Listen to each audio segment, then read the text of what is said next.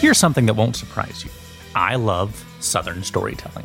Whether it's in books, or movies, or music, or journalism, I'm always seeking out new information, perspective, and stories from the South.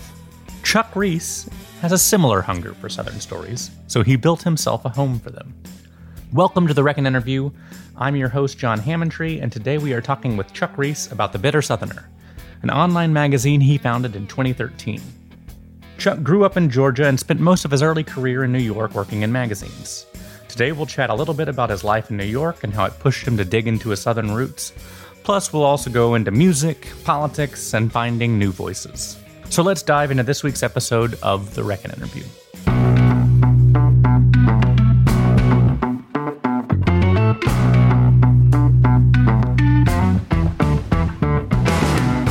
Okay, Chuck Reece, thank you so much for coming on the Reckon interview. I am so glad to be here. I've been an admirer of Reckon ever since it began. I'm just glad you you wanted to talk about the Bitter Southerner. Well, you know, I, I think if we're starting off with a little uh, mutual admiration society, I should I should uh, say that I remember living in San Francisco in 2013 and 2014 and reading your introductory column and Patterson Hood's piece in the Bitter Southerner um, right. very early on. And I was struck with equal parts awe and envy. I think that, like, wow, you know, somebody's finally doing this and doing it the right way. And I think more than I, anything, I think I felt a little homesick at the time. I can't credit you with uh, making me move back to Alabama. I, got to give tip my hat to Justified and to Jason Isbell and to uh, the cost of living in San Francisco. But you definitely kind of sparked this idea within me about the stories that we are telling in the South and what's what Southern storytelling is like. So you know, in a lot of ways, I was not in journalism before, and and the work that y'all were producing back then kind of set me on on the path that I'm on now. So thank you for that. Well, I'm flattered. And I don't know whether to feel sorry for you or not. Me neither. We'll, we'll figure it out. There are also still days where you know I'll open up Bitter Southerner and you know my Tuesday morning newsletter, and I'll say, "Oh, well, damn it." Chuck's done the same story I was working on. So, you know, oh, it man. seems like sometimes we can get simpatico in, in our way of looking at things. And I started kind of digging into your background a little bit before this conversation. Oh, okay. You know, not complete overlap, but both grew up in deep southern states, Alabama and Georgia. Both moved to bigger cities. This is true. I moved to Chicago and then DC and then San Francisco, and you moved to New York. To New York twice. Twice. Once in the 80s and again in the year 2000. And you were working it for Adweek. My my first job out of college. Well, okay, my first encounter with New York City. So I guess if you want to get technical, you would say I'd lived there three times. Okay. But I, I because the summer between my junior and senior year of college, I got into the American Society of Magazine Editors summer internship program. Mm-hmm.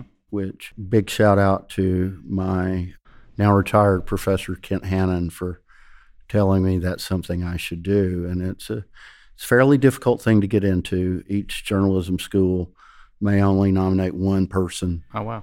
Essentially it's been going on for years and what they do is they bring, you know, three or four dozen kids to New York and each one gets assigned to a different magazine. I wound up a business reporter for seven, eight years of my life because I got assigned to advertising age. Okay.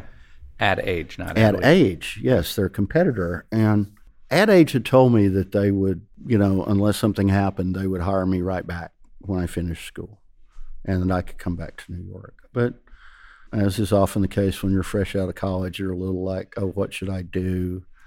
Then their competitor posted a job opening.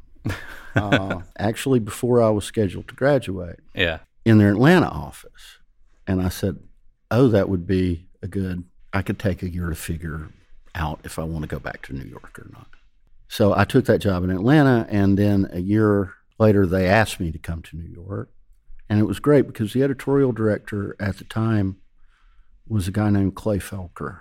In the 20th century magazine world, Clay's name loomed large. Mm-hmm. He was, uh, you know, the easiest way I can tell people who Clay Felker is talk about the Esquire magazine of the 1960s and the Village Voice of the late 60s and early 70s. Wow.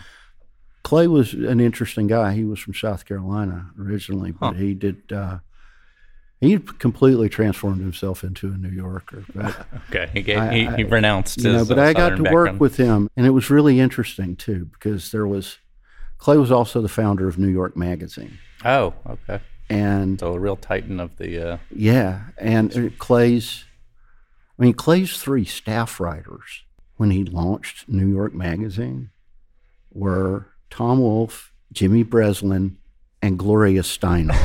okay, so all right, and we should all be so lucky. Right. I mean, it, one day he came by my desk in the newsroom, and you know, like right after I got up there, he was like, "Mr. Reece, you want to go to lunch with a friend of mine today?" Sure. Walked around the corner of this little Italian place, and there's Tom Wolfe. How cool. You know, Yeah. in the full white suit regalia, and I was like, "I'm from Ellijay. This ain't supposed to happen." Yeah. you know, but it did. One of the people who worked for Clay right when New York Magazine started was Dorothy Kalins, Mhm. Who's a little bit older than me and, and went on to become the founding editor of Saveur, which is a really great food Yeah. magazine. Yeah. Dorothy's much revered in the food writing community. And I ran into Dorothy maybe four years ago at a Southern Foodways Alliance conference for food writers in Birmingham, if I remember correctly. I think they do a lot of their events there. Yeah. And they had asked Dorothy to speak at this thing. And Dorothy and I kind of got to know each other a little bit. And, you know, when we first met, we discovered the Clay Felker connection. Yeah. And at the end of the conference, Dorothy came up to me and she said, You're so much like Clay.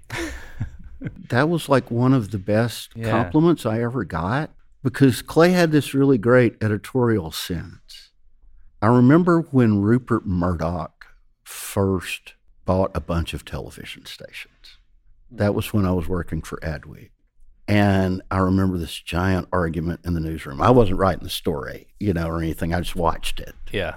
And Clay was so insistent that the headline on the story had to reference a Murdoch plan to build a fourth network, which was only sort of hinted at in terms of what was on the record.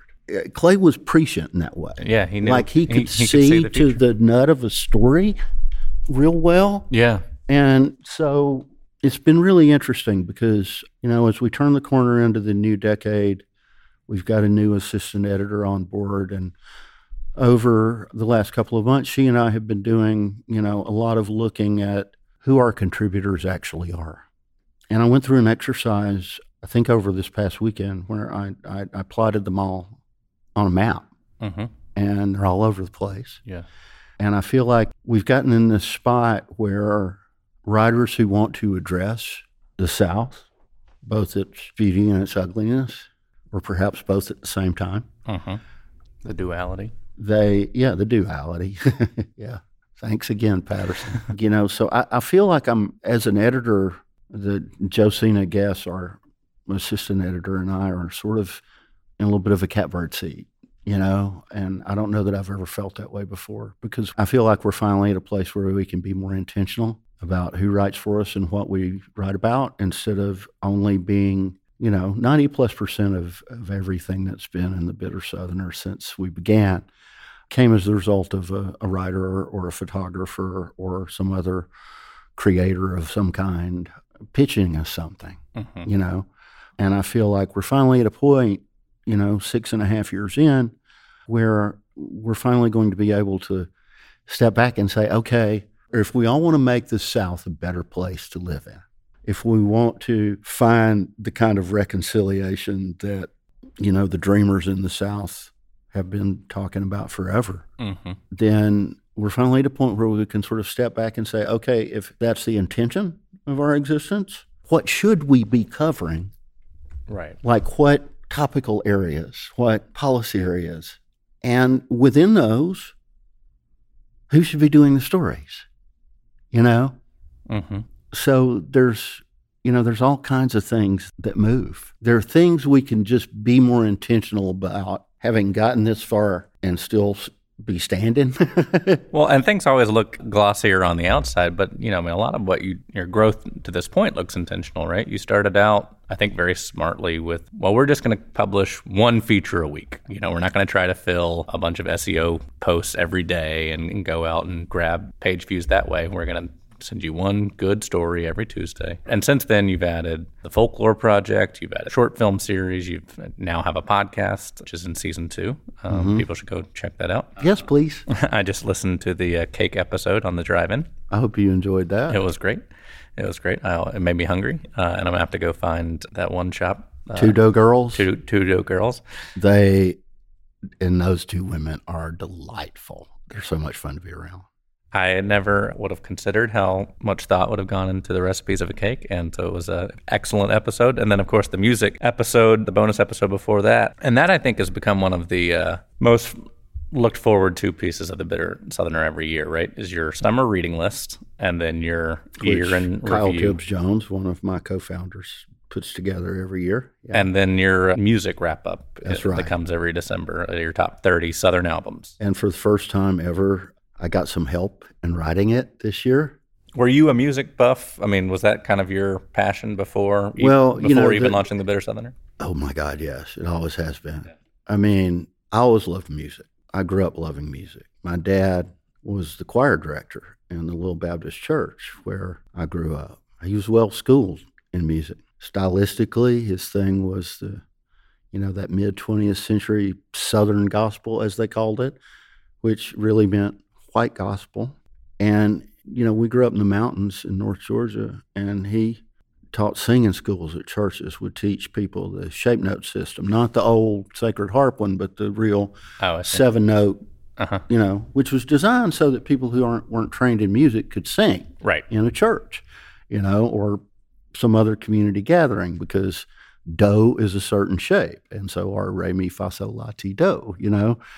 And once you know where do is with a pitch pipe or a tuning fork or just someone singing do, then you know You know the scale. Yeah. And so that's that was what I grew up in. Like when you hear people of that generation and they're dying so fast, you know, uh, talk about you know the gospel music of that era. You know, you'll hear them talk about quartets like the Blackwood Brothers or the Hovie Lister and the Statesmen. You know, these all these groups who were all from the South. You know, from Alabama and Tennessee and Georgia and Yeah.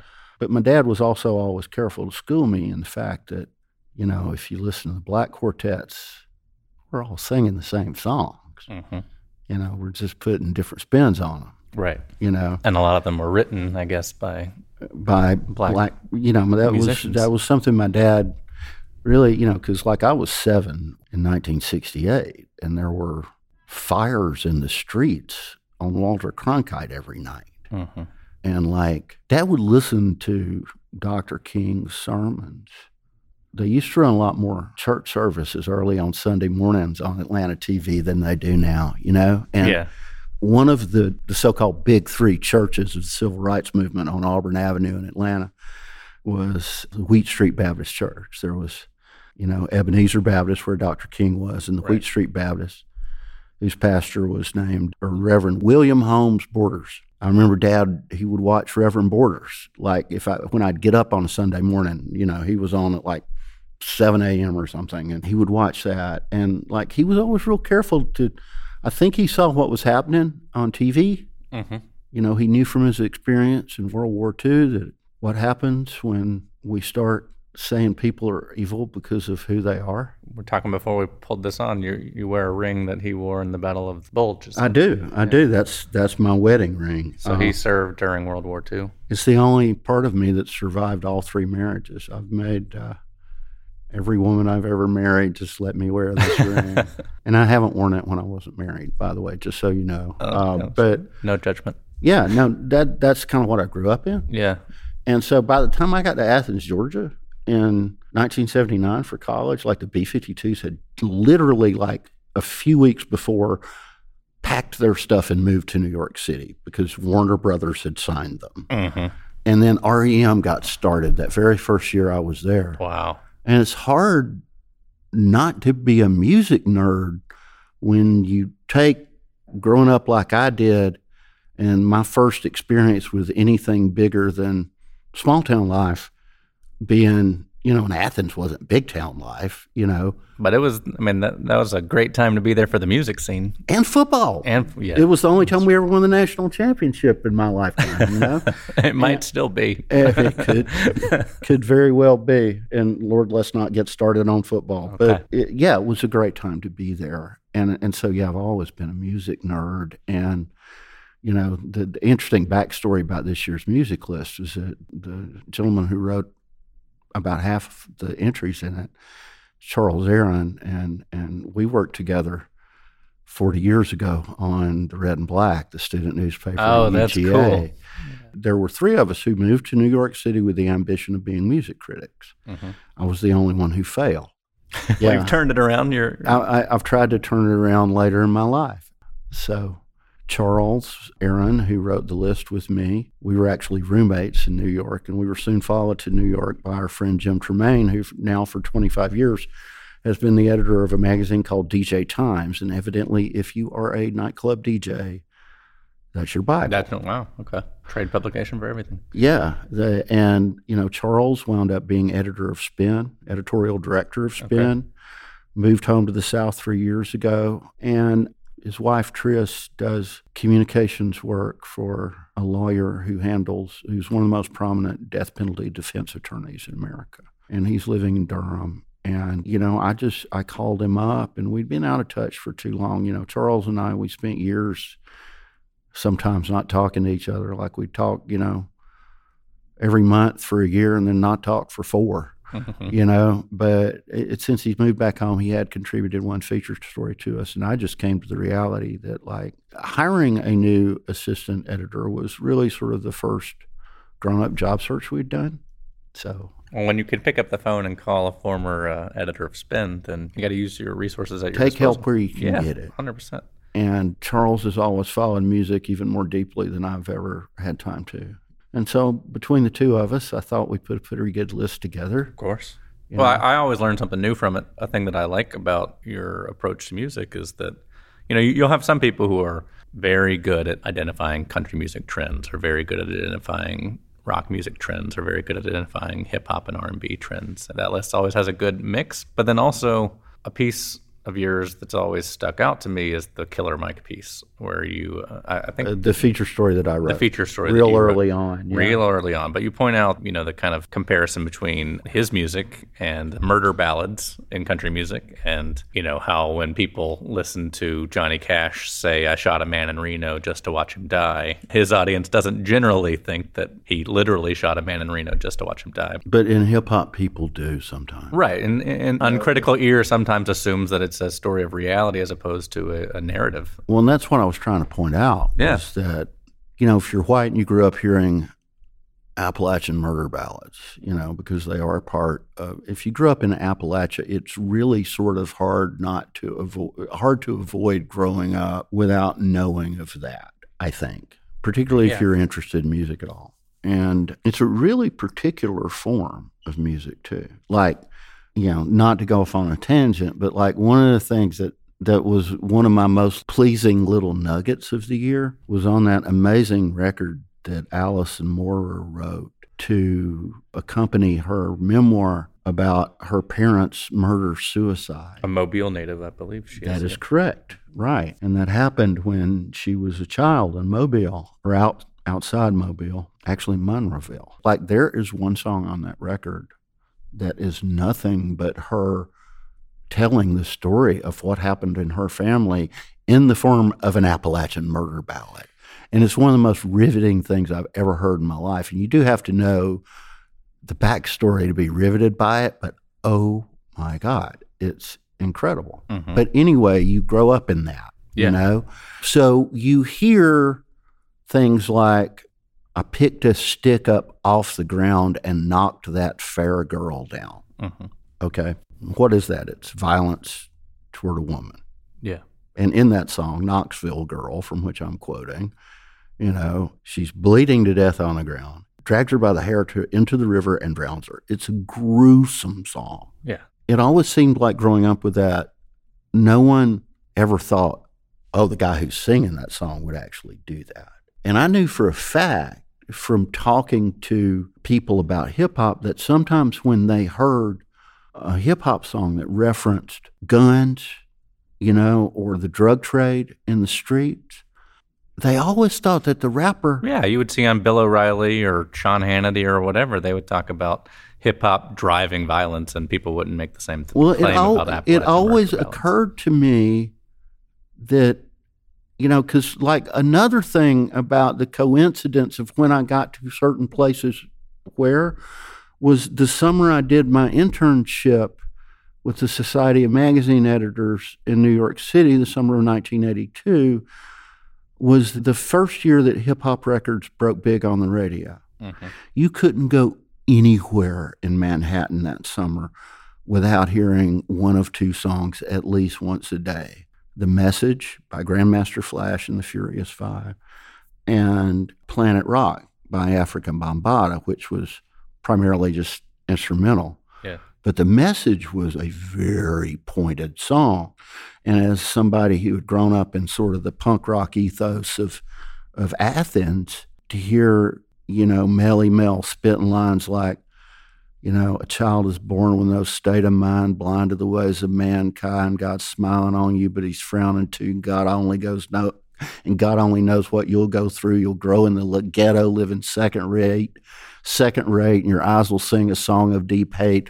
The places you stay and where you play look like one great big alleyway, you know. Yeah, And it's I'm like gonna have to drop a beat beneath that. to me, oh God, no. The last thing anybody ever wants is for me to rap. But, you know, I heard that stuff and I was like, okay, this is punk rock from the black community. That's what I heard. And that's kind of how I've always, for my choices in popular music, you know, it's like that's how I always tried to look at it. And one thing I wanted to do when I sat down with Mike, because I saw the way he wrote and I saw that he was wrestling with some of the same issues from a very different perspective, from a perspective that I could not have yeah, in his songs. You know, particularly on that that rap music album, that RAP music out, you know, Re- rebellious African people. And you know, Mike's one of my favorite people in the universe. Mike is a very pro Second Amendment dude. You know, our views differ on that. I'm not an anti Second Amendment dude, but I'd probably go farther down the reasonable gun controls route than Mike would. You know, right. you know how every now and then you meet somebody who's like like a genuinely independent thinker. Like they don't follow much of anybody's party line. Yeah, That's kind of what Mike is like. And that's just one of the reasons I value him. Yeah. You know? I think everybody in the South should be grateful for a guy like him. Well, and they should check out not only rap music, his album, but also all the Run the Jewels albums. All three of them. His um, And what I'm hoping show. for, there'll be a fourth one before too long. I haven't heard anything to that occasion. The last time I spoke to Mike, I said, How's four? And he said, Ain't even started. You know, I, I love what they've been able to do together. In a way, you know, him and El-P are kind of a living example of the sort of like that's been our sneaky agenda all along. We wanted to create a magazine whose contributors and subject matter actually reflect the diversity of the region and it's been a really slow haul. And, you know, I feel like, again, this is one of those things where going into 2020, I'm optimistic because we've actually got a plan for how to make that happen. So, Coming up after the break, Chuck and I discuss the importance of finding honest and authentic voices from the South. So, what do you consider the region? What falls into the Bitter Southerners' purview? it's interesting that you asked me this now because I just spent the time after the holidays trying to look at that very question on kind of a deep level. hmm So, you'll probably wish that you had interviewed me about this before I did all that. No, I, Uh, want, I want the answer. but if you look at our feature story content in general, I would say that that over the last several years, the Bitter Southerner has spent a lot of time doing some really good stories that use cultural reference points to play off various parts of the South's history. I think a great example was one of our most popular stories of last year, and it was also the, I believe, the very first story that we ran in 2019, and it was written by another Alabama native, another person from Monroeville, Cynthia Tucker, a oh, Okay. Pulitzer Prize winning columnist. She wrote a feature story for us called Traveling While Negro, which was designed to come out when Green all Book. Green Book, the movie, there was all the Oscar hubbub about it. Yeah. Because a large part of the problem the South has is is our own whitewashed versions of history and Hollywood's whitewashed versions of that history. So we simply wanted to interview some people who had to use that book as their travel guide lest they put themselves in danger or in any greater danger. And Cynthia went out and found them, you know? I mean, and she was talking to everybody from now old people who were folks that she grew up around to Hank Aaron, Mhm. you know? Wow. And Yeah. so we've done a, a good bit of that, and we've done a, a pretty good job of it. I think we've had a lot of really good instances where we focused on people who actually address core issues that particularly poor people in the South. It's, it's, it's funny because the examples I, I keep coming up with for these things are all in Alabama. Well, you know, we are the Uh, quintessential Southern state. there you go. But uh, you know, like this piece, which really just took off this year, that Jennifer Kornegay wrote for us about the little restaurant called Drexel and Honeybees down in Brewton, the pay where you pay what you can. where you pay what you can. Yeah. We heard a couple of weeks after that that one of Lester Holt's producers had called Drexel and Honeybees about perhaps visiting. I don't know whatever came from that, but you know, I, I, I look at what Lisa Thomas McMillan and her husband are doing in that restaurant. And if you go back to Dr. King's work, talking about the kind of beloved community he wants to build, right? He wanted us to build. That's what her and her husband are doing. yeah. I mean, there's a direct intellectual, historical, and spiritual line. I want us to find all those people out there in the South who, in their own little community, in their own little way, because I think it's really hard for people right now not to get lost in, in what seems like a really unpleasant soup of political ideas. You know, we, we seem to live in this this age where, you know, the battle lines are so strictly drawn in terms of our culture that, you know, I, I mean, we don't have the resources to go out and cover teacher conditions across the South in a detailed way. Right. I wish we did, but we don't. And it's probably going to be another six years before we might. So we've always been in the position of having, you know, we were forced by economics to try to cover these big issues through small lenses. And I want us to be able to do more of that. And I want us to be able to make sure that the right people tell stories. What do you mean by the right people telling stories? Well, I think one of the things I find myself bumping up against just as a person in this part of Southern history. Let me give you an example. 25 years ago, if I were to drive on my way somewhere past a large old plantation home out in the country in the South, which all of us who grew up here have had occasion to do when driving on a two lane road in the country, right? Of course. Well, say you know that house was built pre Civil War, right? We used to drive by that house and think to ourselves, wow, that house has been there since before the Civil War. And that's all we thought about it. Charitably, I mean, some would have had the romanticized Gone with the Wind notions of it, but yeah. Well, exactly. yeah. But you know, now we're we're at a place where all people of reasonable intelligence and goodwill are, are looking at a house like that and going, okay, not just who was the man. You know, we used to say things like, yes, this fellow who played such and such a role in his community built this house. Well, no, he didn't build it. And then if you correct yourself and say, oh, who paid to have it built, that's not right either. Mm-hmm. He owned slaves. He owned people who were obligated under the law we had until the Emancipation Proclamation to do that work for him under terrible conditions. Right. And what do we do with all that information? So, what I'm talking about is trying to be mindful of what the same stories in the South mean to different segments of this great mosaic of people who make up Southern culture. So when our stories cross into history like that, that's what I mean by getting getting the right people to tell them. Doesn't always mean the right people to write the story. It also means the voices, Right. That are brought into the story. perspective. Yeah. you know, and along and along, we've grown the number of people of color who contribute to us. You know, and if you look back at the history of magazine, it's about the South. You know, we, we do have a history in this region, not only in magazines, but also in newspapers, of black people publishing magazines for black people and mm-hmm. white people creating publications for white people. We've always wanted to be different from that. You know, we've always wanted to get everybody in the mix. As we've become more widely known, we've gotten better at that.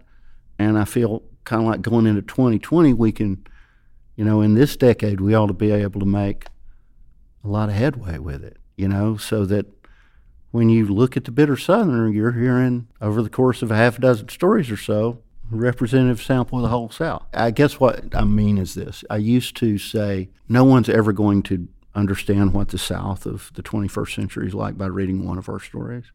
But that I hoped as we kept doing that one big feature story a week, people maybe six, eight months in could look and pick a random cross section of a half a dozen and, and get a reasonable feel. Yeah.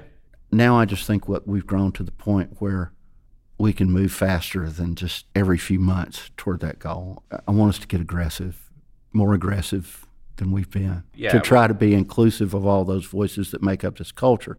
It's one thing to sit around and preach what I believe is the truth that our culture is a gumbo, that everyone has put the flavors of their own roots into.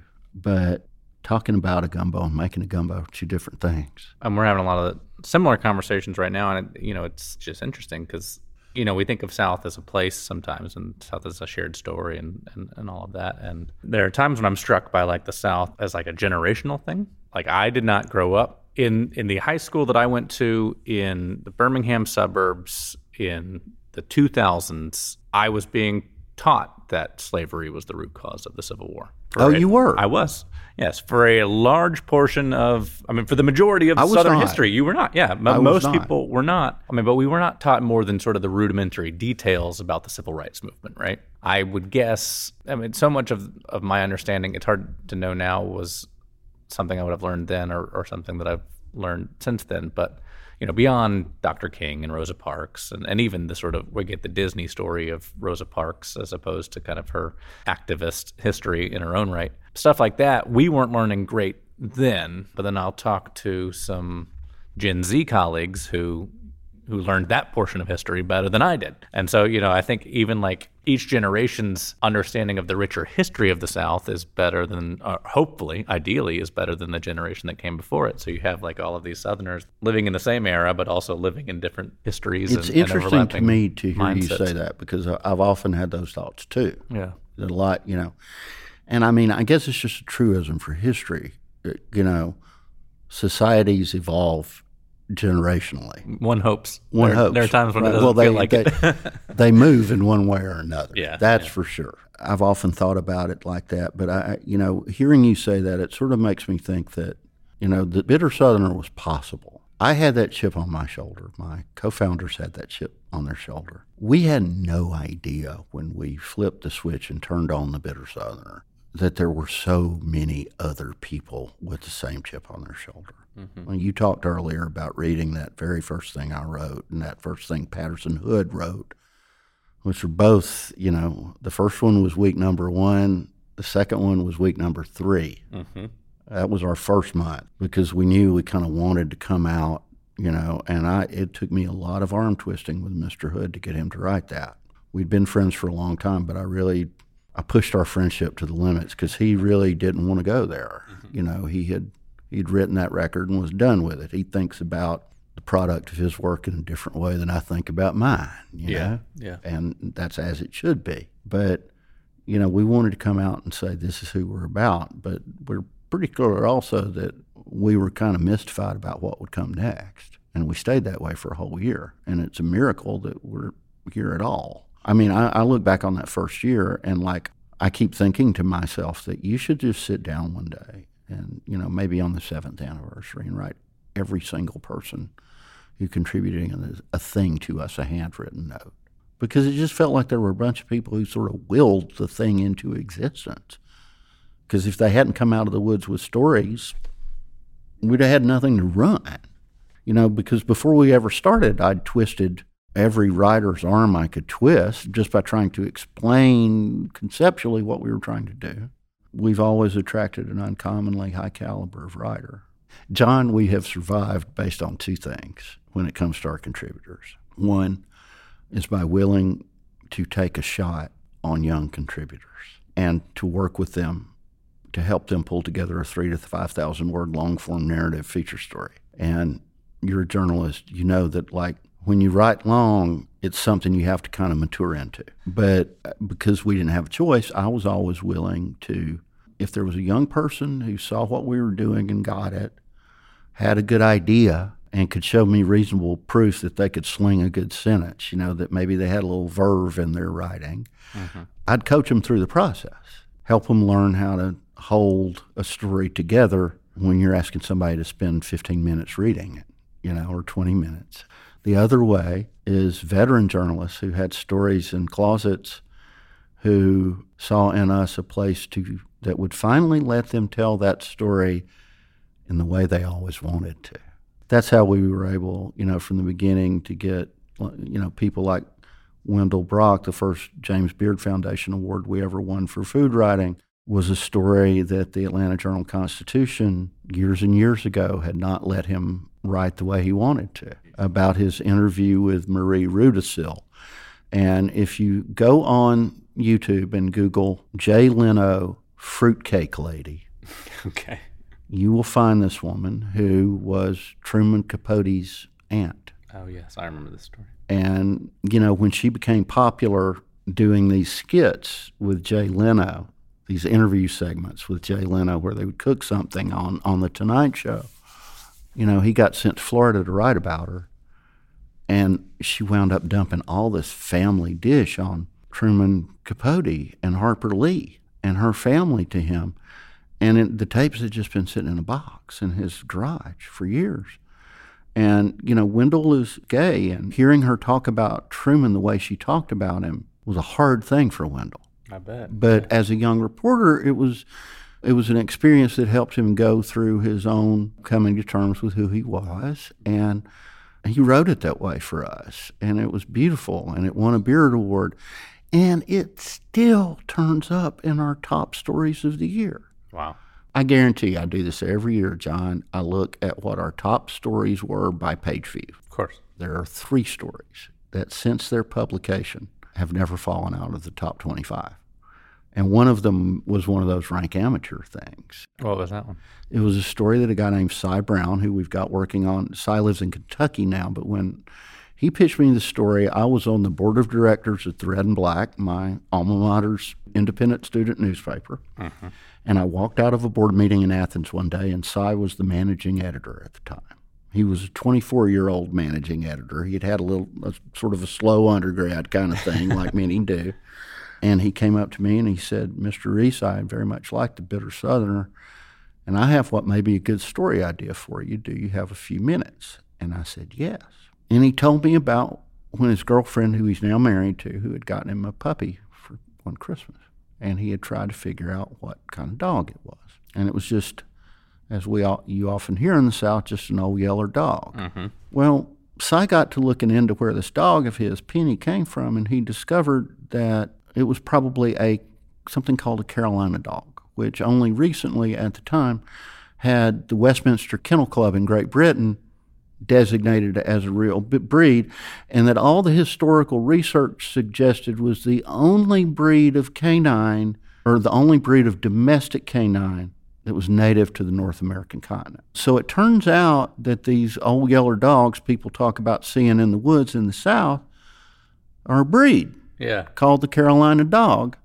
And they found their ideal habitat in the pine barrens of the Carolinas. I mean, I don't know about you, but I used to hear, like my dad was born in 1919, so probably like your grandparents or whatever.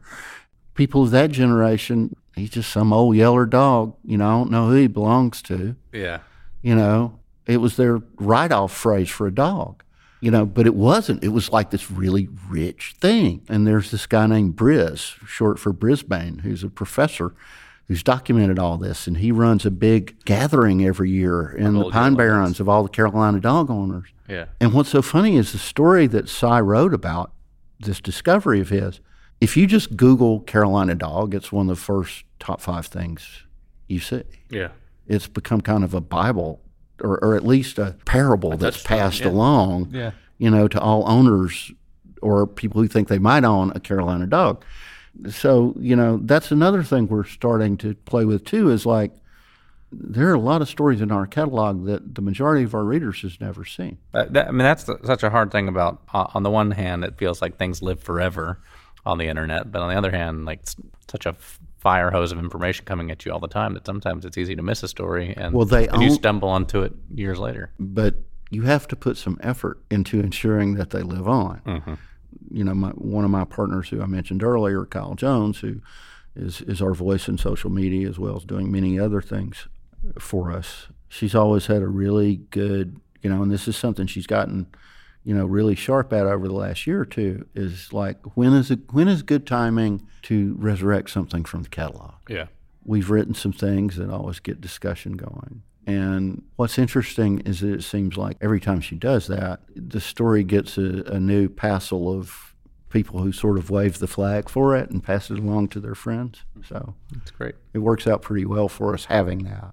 Well, what should we be looking forward to in 2020 from you guys? I've been really excited about this podcast season. I'm very excited about the final episode that runs in March, and I'm really excited about it. I mean, I've been doing this kind of shit for a long time. And I've interviewed a lot of people. I've interviewed a lot of famous people, up to the ranks of like Pete Townshend of The Who is probably the most, you know, That's a cool one.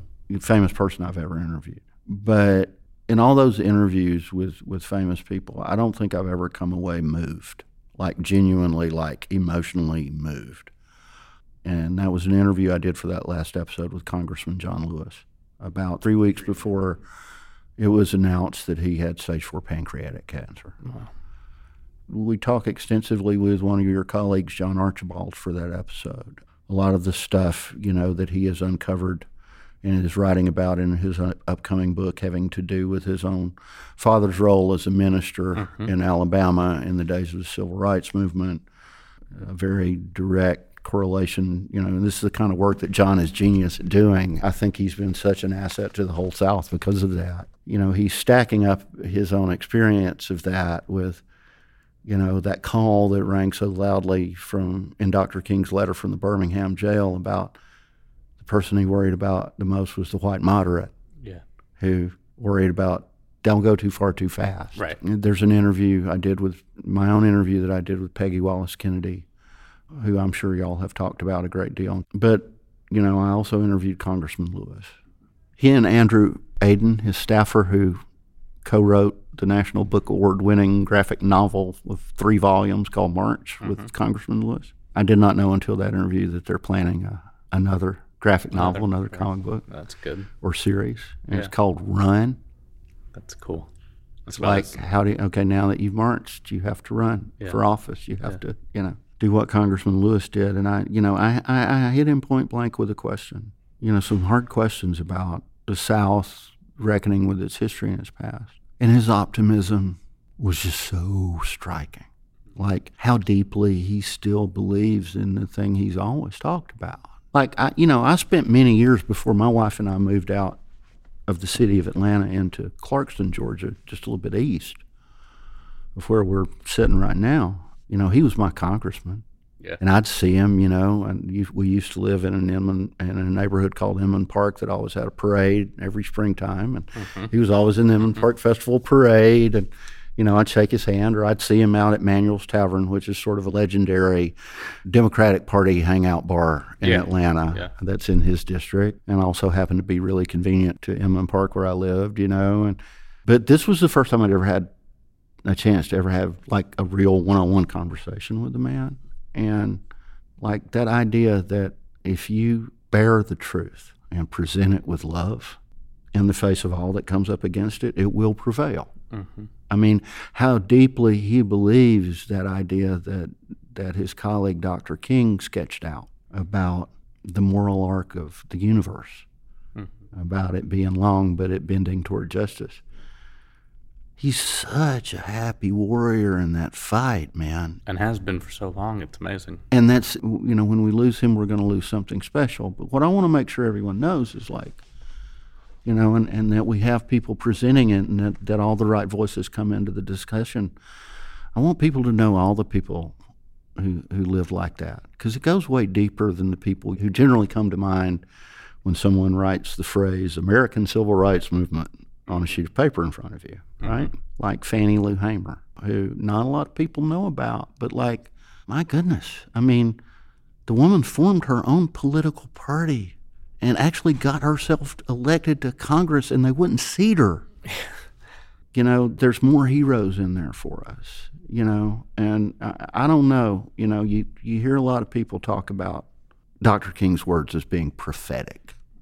Sometimes I actually find, you know, this is the kind of thinking that one does when one turns 59, when one is facing one's 60s, you know, women right before them, as I am. Sometimes I wonder if the man wasn't actually prophet in the grand sense. What do you mean by that? Well, I mean, when he talked about the beloved community, this place where people could love and respect one another and live in community regardless of race, place, or station. Mm-hmm.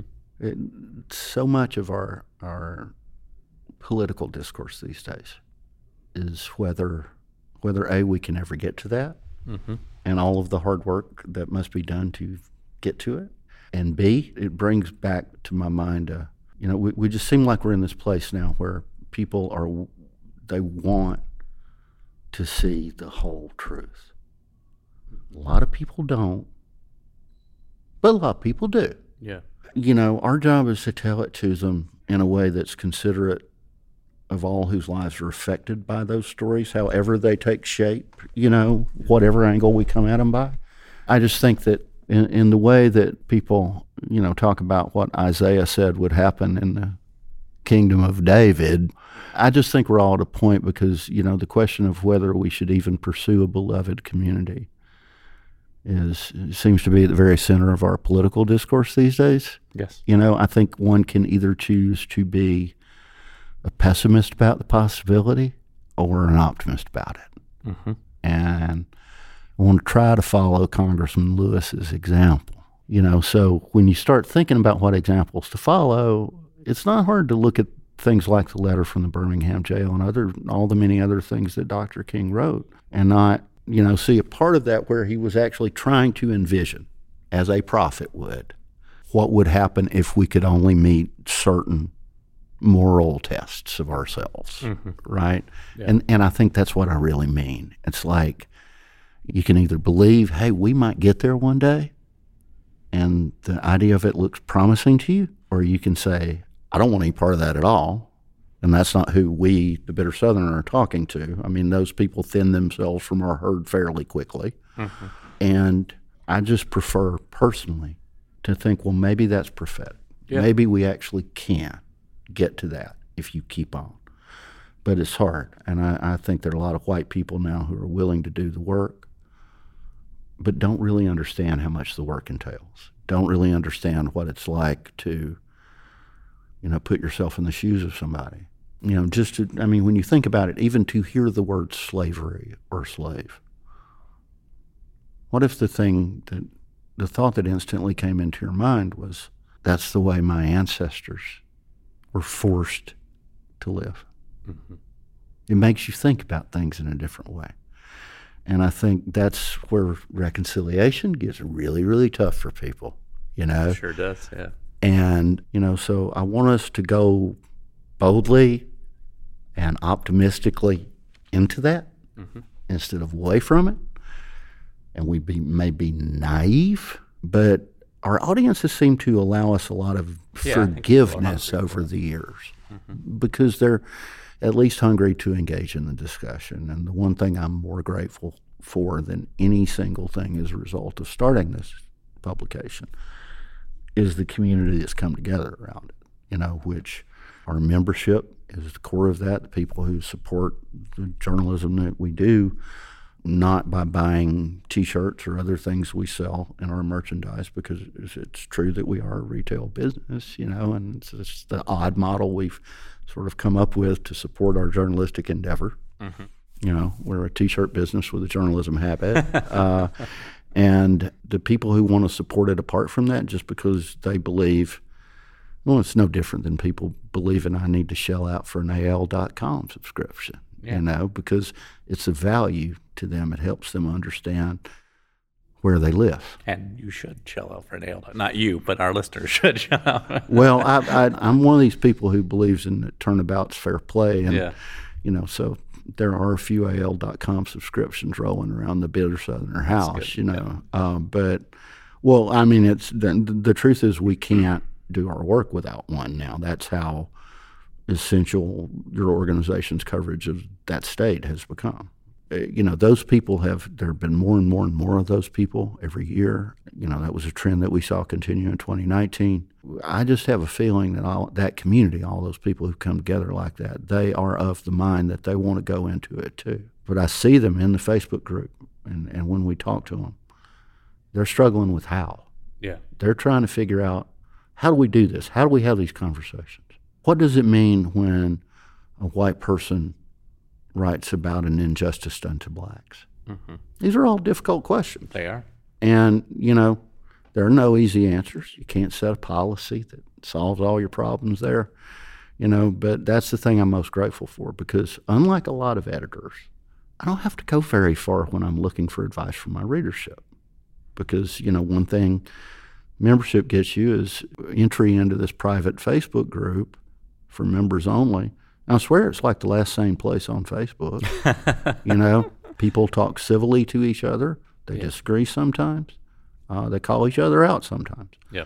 But they do do it in a civil manner, and, and I think people like that are very ready to be open and go and be optimistic and go, what can we learn? What can change?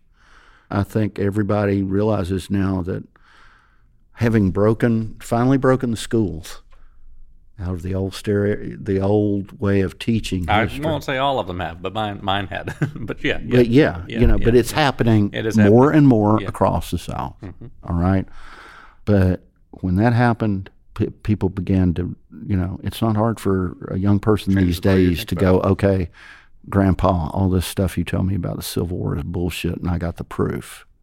It's right here. You ever heard of a thing called Google? You know, and so it's you know we live in a different world. And we had a generation that came up in the internet age who are just willing to say okay these are the facts. Mm-hmm. let's deal with them. But not everyone no one knows how. Everyone's still figuring out how to do that.